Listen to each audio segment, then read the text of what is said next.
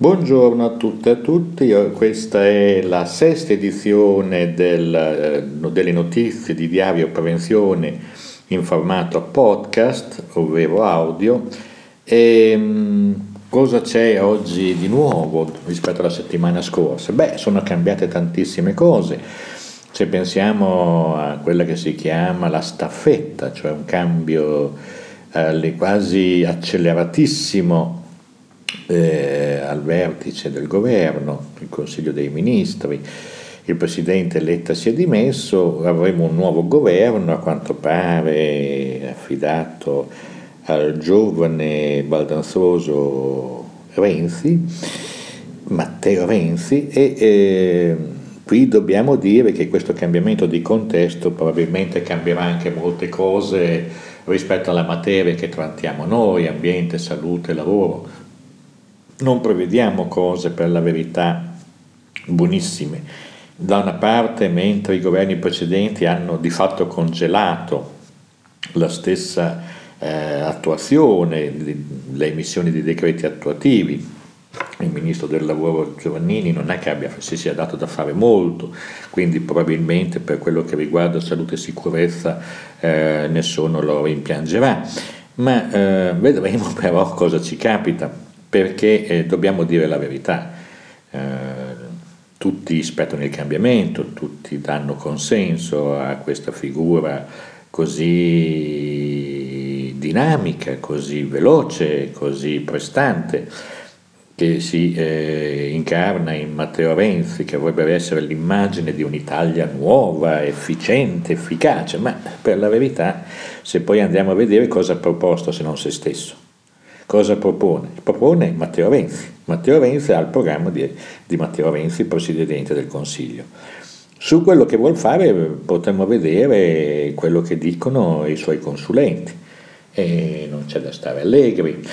Eh, Davide Serra è un finanziere e dice robe che da fare impaurire i pensionati, da fare impaurire i lavoratori. Questi dei diritti dei lavoratori non sanno neanche di cosa si parla, di cosa si tratta. Sono persone abituate a guadagnare denaro col denaro, non a realizzare col lavoro un prodotto utile, un prodotto che serve alle persone nella loro vita quotidiana. Sono abituate a vedere delle cifre che scorrono sui computer a pigiare dei tasti eh, in base agli algoritmi eh, che danno loro delle convenienze, ma che poi eh, abbiano una qualche idea sugli effetti che producono nella vita materiale delle persone, di questo dubitiamo molto, visto quello che è successo negli ultimi anni. Quindi anche per il, il proprietario, il manager eh, di Algebris, che diventerà probabilmente la voce portante di questo governo, noi non possiamo dare alcuna fiducia. Peraltro si è aperto un problema eh, comunque di formalità e di forme della democrazia che ormai eh, sono disattese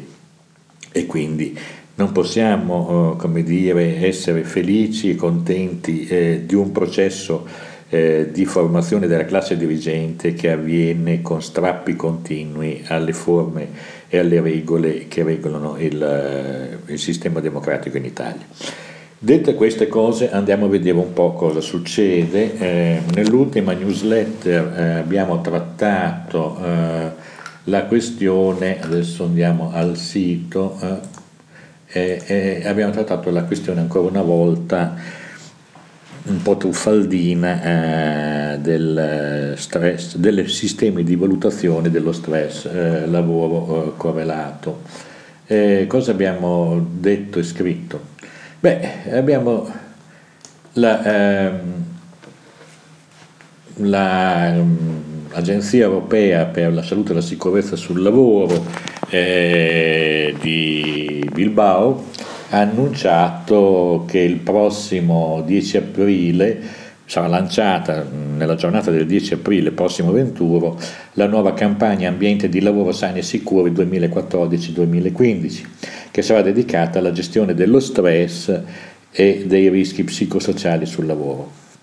Avremo come Italia un primato in questa campagna, quello eh, di avere sconfitto lo stress lavoro correlato. In Italia non c'è, come nel resto dei paesi europei, un 27, 30 e più per cento di persone che lavorano che denunciano eh, sintomi, malesseri, eh, diciamo così, attribuibili allo stress, alla continua ehm, richiesta di prestazioni lavorative, di compiti molto spesso difficilmente eh, attuabili,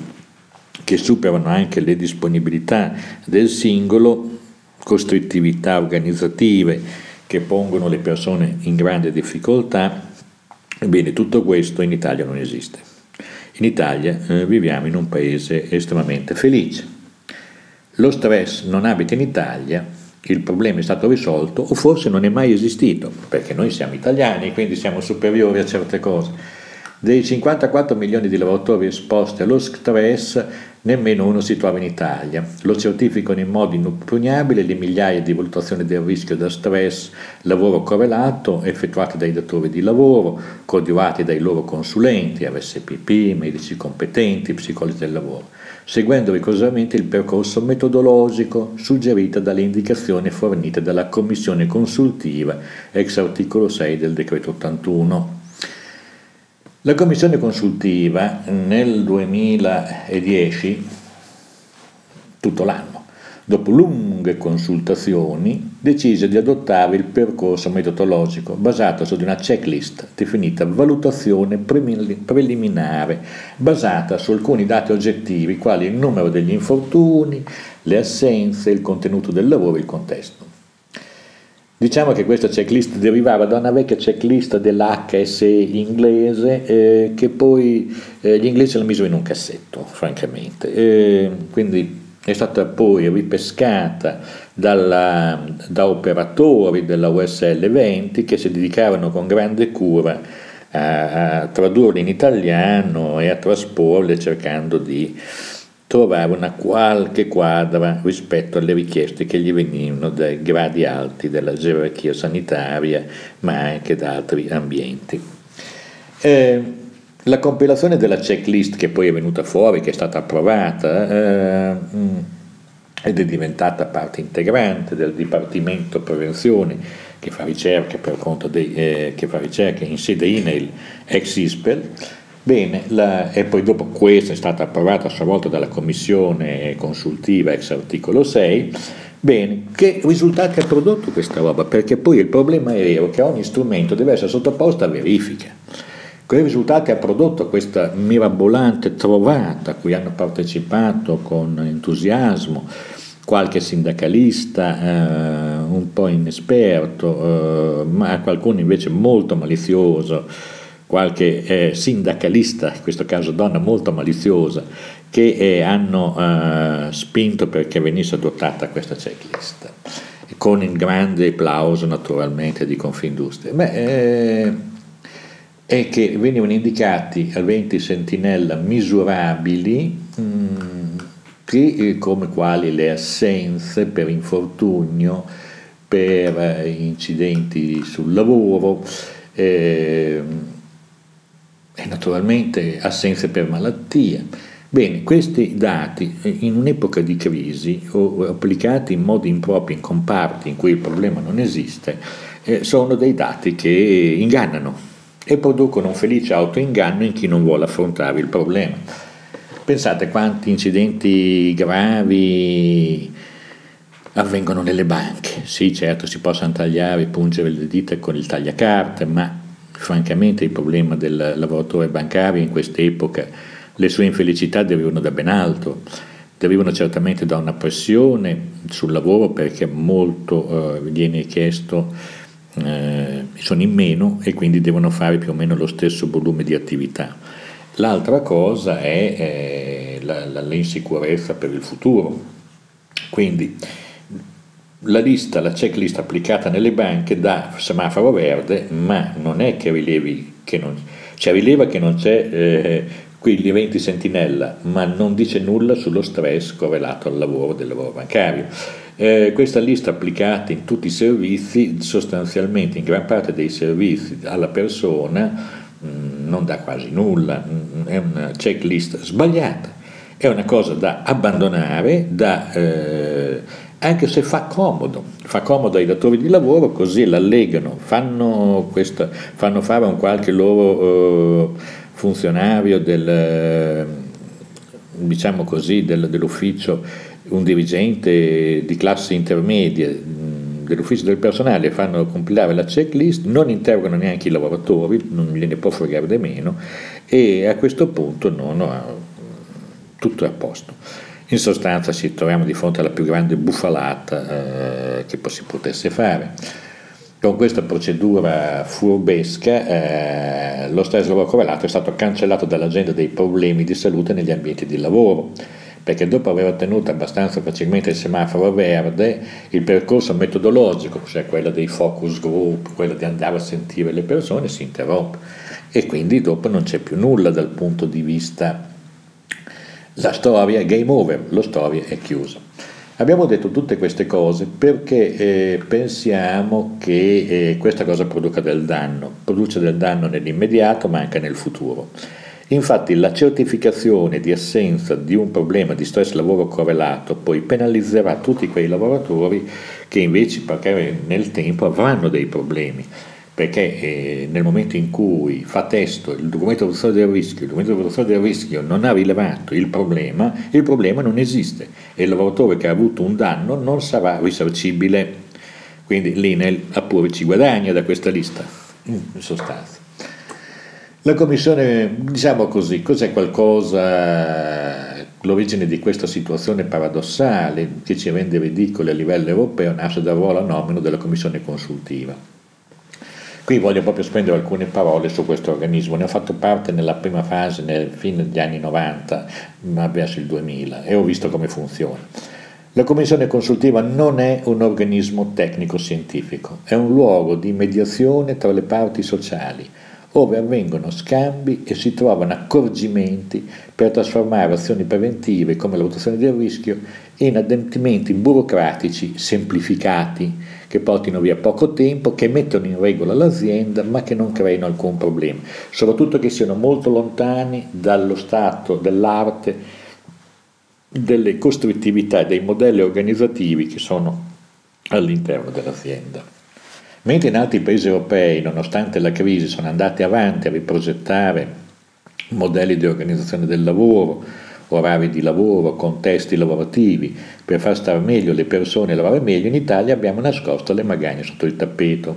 Questo è il danno meno visibile, ma tra i più gravi che ha prodotto questa procedura. Facilita la negazione del problema, il formarsi di una falsa coscienza e agevola il formarsi di una falsa coscienza di aver sconfitto lo stress. Beh, lo stress dov'è? Non è registrato, non ce l'abbiamo si tenga conto del danno a futura memoria che migliaia di guerre inautentici produrranno a quei lavoratori che volessero in futuro presentare una denuncia di malattia professionale correlata allo stress. Questa vicenda dello stress lavoro correlato è esemplare, un caso di scuola come modello di comportamento di una classe dirigente che sceglie la via della rimozione e dell'autoinganno per non affrontare il problema delle costrittività inutili e della cattiva progettazione dell'organizzazione del lavoro. E cosa dobbiamo fare? Il primo passo, pur in questo contesto che ho detto all'inizio, è molto difficile e questo non è certamente vissuto come una priorità né dalle, dai politici, né dalle forze politiche, né dalle organizzazioni sindacali, tantomeno dalle organizzazioni datoriali. Però diminuirà il male oscuro perché non avendo affrontato il problema, il problema dello stress sarà un fattore che mina la competitività stessa delle imprese. E allora per risolvere il primo passo dovrebbe essere una presa d'atto del fallimento di queste procedure, della situazione grottesca in cui si trova l'Italia su questa tematica specifica e con le dovute maniere introdurre le correzioni all'obrobrio pseudoscientifico che ha generato questa situazione, eh, portando anche quelli, quei signori che l'hanno approvato a vergognarsene un pochino nei consessi internazionali il secondo passo riguarda la riforma del regolamento della composizione della commissione consultiva, ex articolo 6 del decreto 81, che allo stato dell'arte svolge funzioni improprie di elaborazione di metodologie di valutazione dei rischi assumendo un ruolo tecnico-scientifico che non le compete.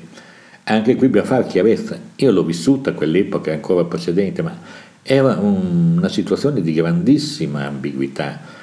dove eh, c'era una rappresentanti dei sindacati e delle parti datoriali, rappresentanti dei ministeri, in una specie di mix eh, di ruoli professionali, competenze, eh, esigenze assolutamente difficil- difficilmente da,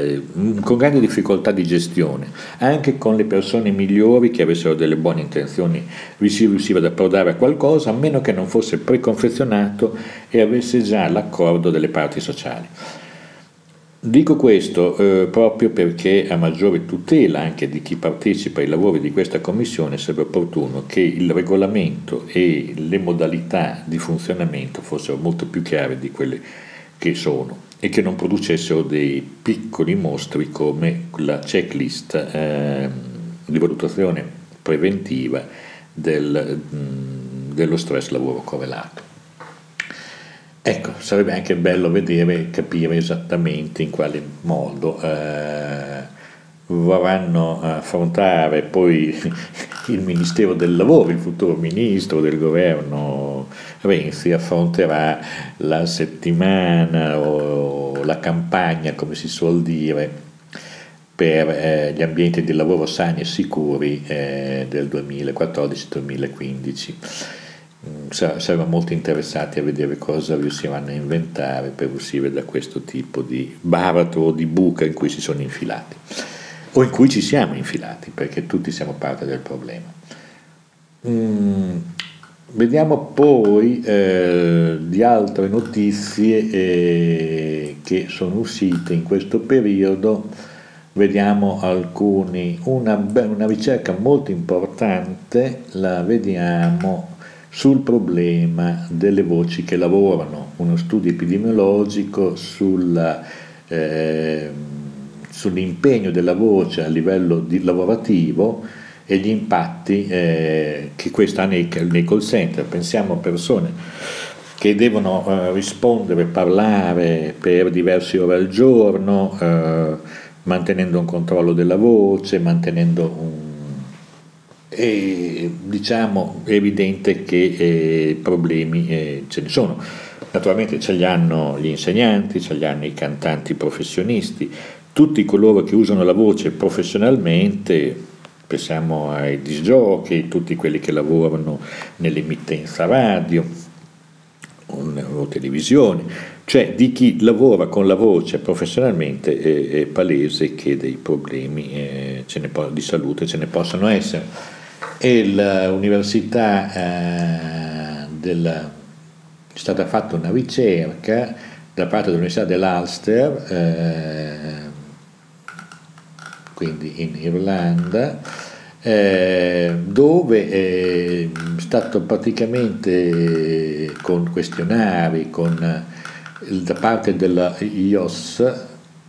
eh, è stato fatto un lavoro molto intenso sull'età, il genere, l'organizzazione, la durata del lavoro nel call center, sono stati visti eh, diverse centinaia di persone che lavorano nei call center, una, una ricerca che è disponibile eh, su Diario Prevenzione e praticamente linkabile direttamente al sito dello IOS tramite Diario Prevenzione. Riteniamo questa una ricerca molto importante, eh, credo che sia difficile eh, gestire eh, delle soluzioni per coloro che lavorano professionalmente con la voce nei call center per tante ore, nei call center, perché molto spesso hanno dei contratti che non li proteggono, li mettono in una condizione di totale subalternità che non consente loro di esigere pause, pause anche di un certo periodo per rigenerare, diciamo così, la forza delle corde vocali, per eh, strutturare meglio un periodo di riposo al, sovraffaticamento delle corde vocali. Credo che anche in Italia ci sia questo problema, di ricerche italiane non ne abbiamo visto per il momento, comunque questa ricerca è una ricerca eh, che si è svolta per conto dello IOS, eh, lo IOS è, è un, diciamo, un centro eh, eh, International Occupational Safety and Health eh, molto autorevole. Le università che hanno lavorato sono quelle per, del nord Irlanda, dell'Ulster, eh,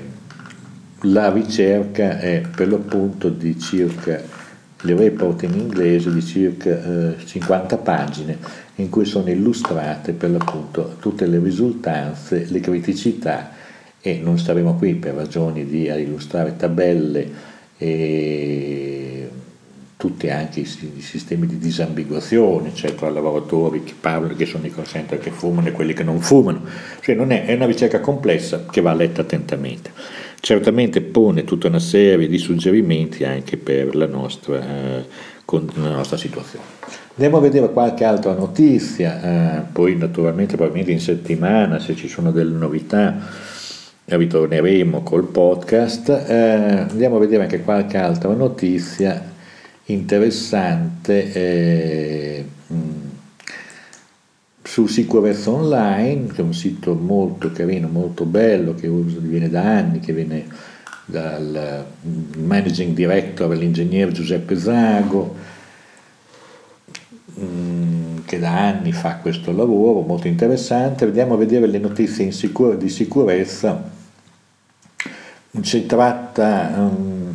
il problema della classificazione e etichettatura della silice cristallina a luce del REACH, questa è una notizia molto tecnica che deriva dai tecnici che possono andarsela a leggere perché comporta anche dei,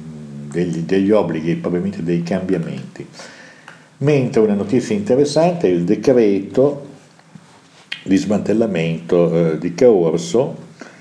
eh, che è stato definito con un decreto definitivo con, per la completa bonifica del sito che verrà una volta completato il trasferimento al deposito nazionale di tutti i rifiuti radioattivi presenti, la centrale di Corso, eh, che era dotata di un reattore BVR di 860 MW, eh, ha ottenuto la, per l'appunto di andare a chiudere definitivamente questa questa fonte di rischio anche presente perché teniamo conto che per anni, per molti anni, questa specie di grosso deposito di materiali eh, radioattivo è stato si è, dovuto per, la, per, una spesa anche non indifferente presidiarlo e mantenerlo e manutenzionarlo onde evitare fughe eh, di materiali e quindi che si arrivi alla, al via dello smantellamento è un fatto sicuramente positivo chi ha fatto questa cosa, la Direzione Generale per il Mercato Elettrico, ha emanato proprio il provvedimento con il quale sono state autorizzate le operazioni connesse alla disattivazione. È evidente che eh, bisogna che ci sia un forte controllo sociale perché le cose avvengono correttamente, non avvengono cose stravaganti, tipo dare in appalti, in subappalti, lavori di altissima pericolosità perché diciamo così, non si tratta di noccioline,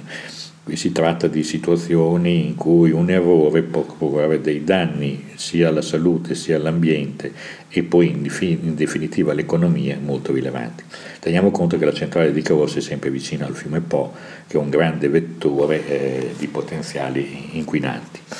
Eh, ci sono... Eh, altre cose, sono degli interpelli il 17 febbraio, somministrazione di lavoro e valutazione dei rischi, eh, ci sono dei dettagli riguardo, praticamente c'è la risposta a un interpello che Confindustria di Bergamo aveva fatto al Ministero del Lavoro eh, in cui sì, ci si gioca le modalità burocratiche con cui gestire eh, la sicurezza rispetto al lavoro somministrato. Siamo più alla burocrazia. Eh, dice le agenzie di somministrazione prima di perfezionare il contratto di somministrazione devono accertare che le aziende utilizzatrici abbiano predisposto il DVR. Oh, è certo eh, che l'azienda cioè, di somministrazione mandi il lavoratore in una piccola azienda della Cayenne in cui non c'è il DVR, in qualche modo ne risposta. Non è richiesto un giudizio di merito sulla valutazione, quindi siamo da capo, cioè sostanzialmente hai fatto la valutazione del rischio? Sì, dov'è? Questa è la carpetta, magari la carpetta è tutta bianca dentro, però c'è scritto valutazione del rischio Non si entra nel merito perché magari è un prodotto fotocopiato, però poi si mandano il lavoratore somministrato in tale azienda. Noi non vogliamo fare critiche, pensiamo soltanto che vi sia bisogno di riallacciare, di ridare senso a tutte queste procedure che stanno diventando fini a se stesse e si scollegano sempre di più dai, dalla gestione reale della, della, dei rischi, dalla gestione e diremo anche dalla prevenzione, a cui siamo ormai lontani mille miglia. Eh, andiamo a vedere ancora alcune cose eh, che ci possono essere su inchiesta. Eh,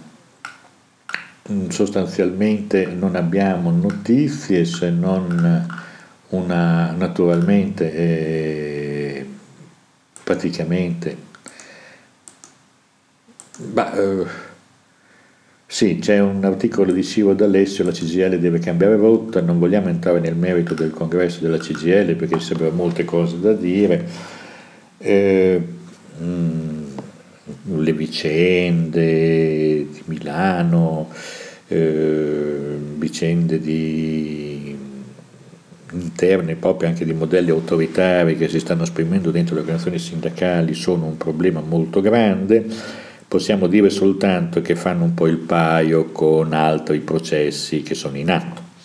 che hanno sostanzialmente, come per lo stress, faccio un esempio, come per lo stress lavoro correlato non si dà voce ai lavoratori e si inventa in qualche misura una procedura eh, d'ufficio tale da dire che lo stress lavoro correlato non esiste, così il sistema sindacale funzionalista si predispone a fare in modo che i lavoratori siano soltanto soggetti silenti che approvano a pappa fatta, a babbo morto, come si dice, intese e accordi che senza poter dire nulla preventivamente e questo non va assolutamente bene. Questo è un problema che riguarda anche il problema salute e sicurezza. È un problema più generale di allontanamento della soggettività delle persone che sono portatori di diritti, come il diritto costituzionale della salute, a non esprimersi direttamente sui contesti in cui si trovano a vivere e a lavorare, ma a trovare sempre delle procedure esterne che dicono a loro eh, che tutto va bene. E se poi il lavoratore dice ma tutto, voi dite che tutto è a posto, tutto va bene, ma io sto male, eh, gli viene detto ma guarda che il sistema è perfetto, sei tu che sei fuori luogo. Eh, questo mm, vorrei dire che dobbiamo rinvertire la rotta perché altrimenti eh, sicuramente per organizzazioni che hanno di rappresentanza del, dei, dei, lavoratori questi percorsi probabilmente eh, ci portano fuori, eh, fuori strada. Eh, chiudiamo questa, mh, mm, andiamo a vedere ancora eh, ci sono dei dati come ad esempio beh, sul quotidiano sicurezza che è anche utile, un bel giornalino, un bel giornalino online, salute e sicurezza nel nel settore dell'acconciatura, molto interessante, un opuscolo eh, che riguarda eh, milioni di lavoratori impiegati eh, in Europa in circa 400.000 saloni eh, che fanno un lavoro di acconciatura, quindi che sono a contatto con le lacche, con eh, gli shampoo, con le tinture hanno un mare di problemi. Naturalmente è disponibile sul sito della, eh, sul sito andiamo a vedere dell'Ossia, anche in versione italiana questo opuscolo Salute e sicurezza nel lavoro nel settore della conciatura dove c'è per l'appunto sono indicati eh, modalità di prevenzione, selezione dei materiali, beh insomma un lavoro abbastanza utile. Ecco, chiudiamo questa, questa sesta edizione eh, dicendo alcune cose. Siamo in attesa di vedere quale sarà la composizione del governo, chi sarà, farà il Ministero del Lavoro, eh, capire esattamente quali saranno gli indirizzi di questo nuovo governo che nasce con lo stesso tipo di Parlamento, con lo stesso tipo di composizione, quindi non riusciamo neanche a scorgere poi quali saranno gli spazi per grandi novità politiche eh, certamente, come dire, dati i consulenti di cui si è scelto il candidato leader al Presidente del Consiglio come Serra e altri, il Chino e altri, possiamo dire che per i lavoratori ehm, non è il tempo di dire possiamo stare tranquilli, per i lavoratori e per i pensionati il tempo di dire stiamo allerta eh, perché non, probabilmente non sarà un governo eh, amico né dei lavoratori né dei pensionati. E con questo salutiamo eh, i nostri ascoltatori e ci risentiremo fra qualche giorno. Grazie e buona giornata.